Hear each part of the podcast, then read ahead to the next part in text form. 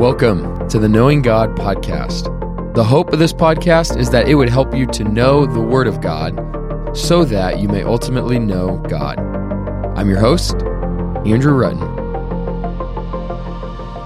Today, we are going to tackle three verses. Uh, we're continuing in Paul's warning against false teachings at the church in Colossae.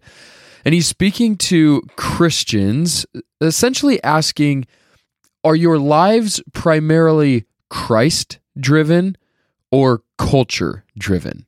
And he's going to talk about how these false teachers are trying to drive what these Christians do. And he's going to ask, Is that what's driving you? Or is Christ what's driving you? So let's look at these verses and then we'll reflect on that question.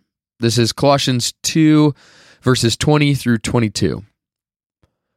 If with Christ you died to the elemental spirits of the world, why, as if you were still alive in the world, do you submit to regulations? Do not handle, do not taste, do not touch, referring to the things that all perish as they are used, according to human precepts and teachings. So there's a lot in those couple verses. Essentially, he's saying if we've died to the things of the world, why are we submitting to worldly regulations? Things like don't handle this and don't taste this and don't touch this, because they are all referring to things that are temporary, things that perish, and they're according to human precepts and teachings.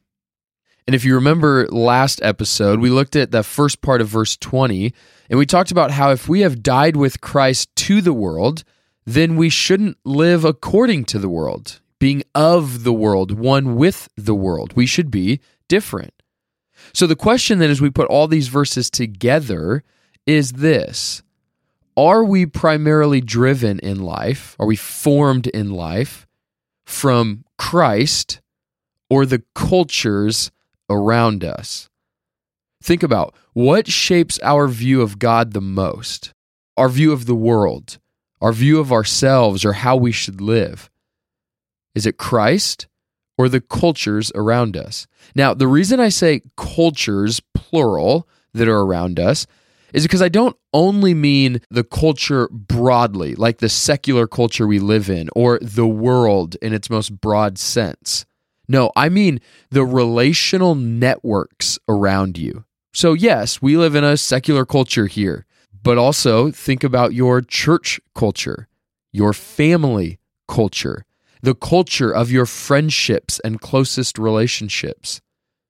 Because at the end of that last section I read, Paul said that people were living according to human precepts and teachings, meaning it was driven by people, the cultures around them. And that can come from within the church, within the family, or just the culture as a whole. So we need to ask are our lives driven by rules and regulations that people give us, or are they driven by what Christ says? Now, there's an old reformer in the 1500s named John Calvin and he wrote about this passage that the main issue, again, just like in the past couple verses, is that false teachers were telling Christians that they're only really Christians if they do or don't do certain practices. So he notes, rightly so, I think, that Paul is saying here hey, there's two problems with these certain practices. There's two reasons why Christians really don't have to follow them. First, he says, they're only external. They're not spiritual things. They're not dealing with the heart. They're just external. What he said is they perish, they're temporary. But the second problem is that they are man made. They're, they're commanded by humans, they're not commanded by God. And I think those two are the problems that Paul gives us. So let's just consider those two things quickly. First, Paul says that these commands from these teachers, they can't be requirements for Christians. We don't need to be driven by them because they only deal with external things, not internal. And we know from the Bible's teaching that the kingdom of God is not merely about external behavior or actions, it's about the heart. All of the commands he lists in verse 21, not to handle, touch, or taste, they're all external factors. He says they all perish, they're frail, temporary, not lasting. That is the opposite of the kingdom of God. It's not merely physical, it's not going to perish, it's not frail or temporary, it will last eternally. Therefore, these things can't be requirements because they perish. This is how Paul says it in Romans 14, verse 17.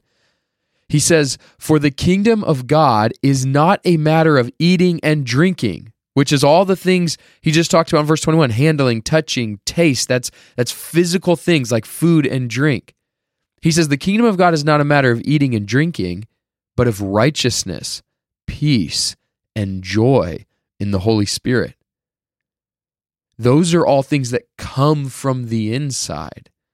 Things that are only temporary and physical can't be requirements for the people of God in the kingdom of God.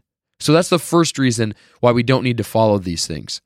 The second reason that Paul gives is actually at the end of verse 22, where he says, These commands are according to human precepts and teaching.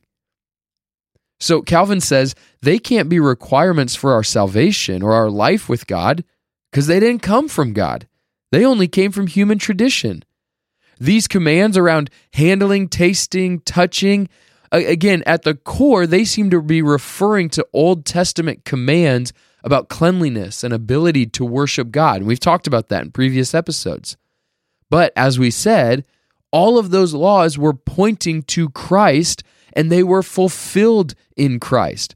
So we don't follow those laws because we are already clean. We're already accepted in Christ. We can worship God through Christ alone. So any human who tells you that you can't access God unless you do these physical rituals apart from Christ would fall into this camp that Paul rebukes.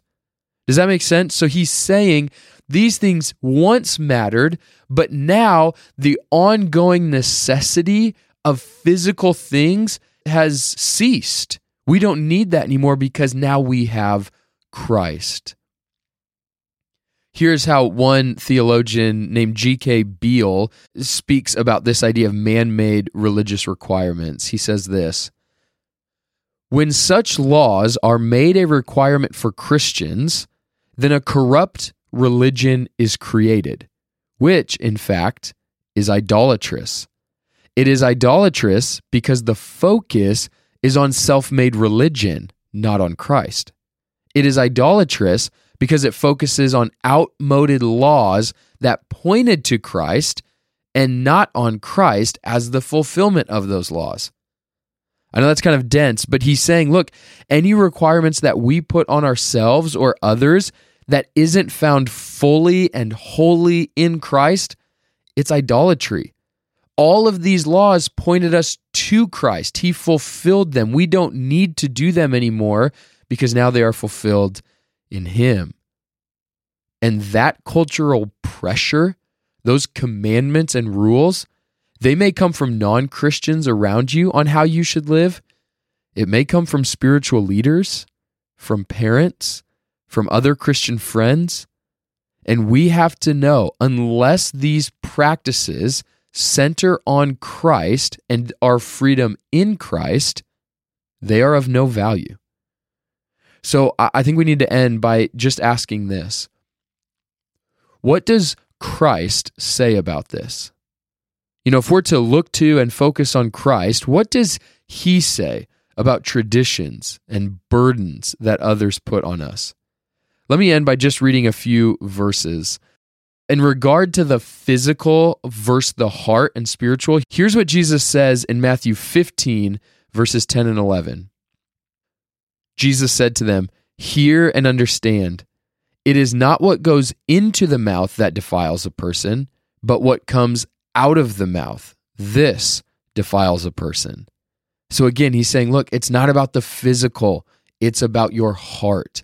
That's why we don't need to focus on certain things we're eating or drinking because that's not what defiles us. The kingdom of God is after our heart. Now, on the danger of following human traditions more than following God, listen to part of this story in Mark 7, uh, verses 5 through 8. It says, The Pharisees and the scribes asked Jesus, Why do your disciples not walk according to the tradition of the elders, but they eat with defiled hands? Jesus said to them, Well did Isaiah prophesy of you hypocrites, as it is written, This people honors me with their lips, but their heart is far from me. In vain do they worship me, teaching as doctrines the commandments of men. Jesus ends by saying, You leave the commandment of God and hold to the tradition of men. That is a sharp warning for us. He says, You only cared about the external. You only wanted to seem like you loved God. Your heart was far from Him. You left God to care more about these human made traditions. So, lastly, let me end with this verse. The false teachers, they always place heavy burdens on us to follow. I love Calvin once again. He said that human traditions, they're like labyrinths that entangle us more and more. They're like suffocating, they close in on us. But what does Christ offer? Matthew 11, verse 28. Jesus says, Come to me, all who labor and are heavy laden, and I will give you rest. Christ is not placing heavy burdens for you to follow. He, he's not giving you a maze to get out of. He's not placing things on you. He's offering rest in the work that He's already done. So consider today are there any requirements, rules that you feel you need to follow or that you tend to place on others? I want you to give that some thought today. That things that you would say, well, you're not really a Christian if you don't do this or if you do this. What are some of those rules and requirements? And if you've got something in your mind, I would encourage you to confess that to the Lord, lay it down, and find rest in Christ alone. Friends, may God bless you and keep you. May He give you favor, grace, and peace.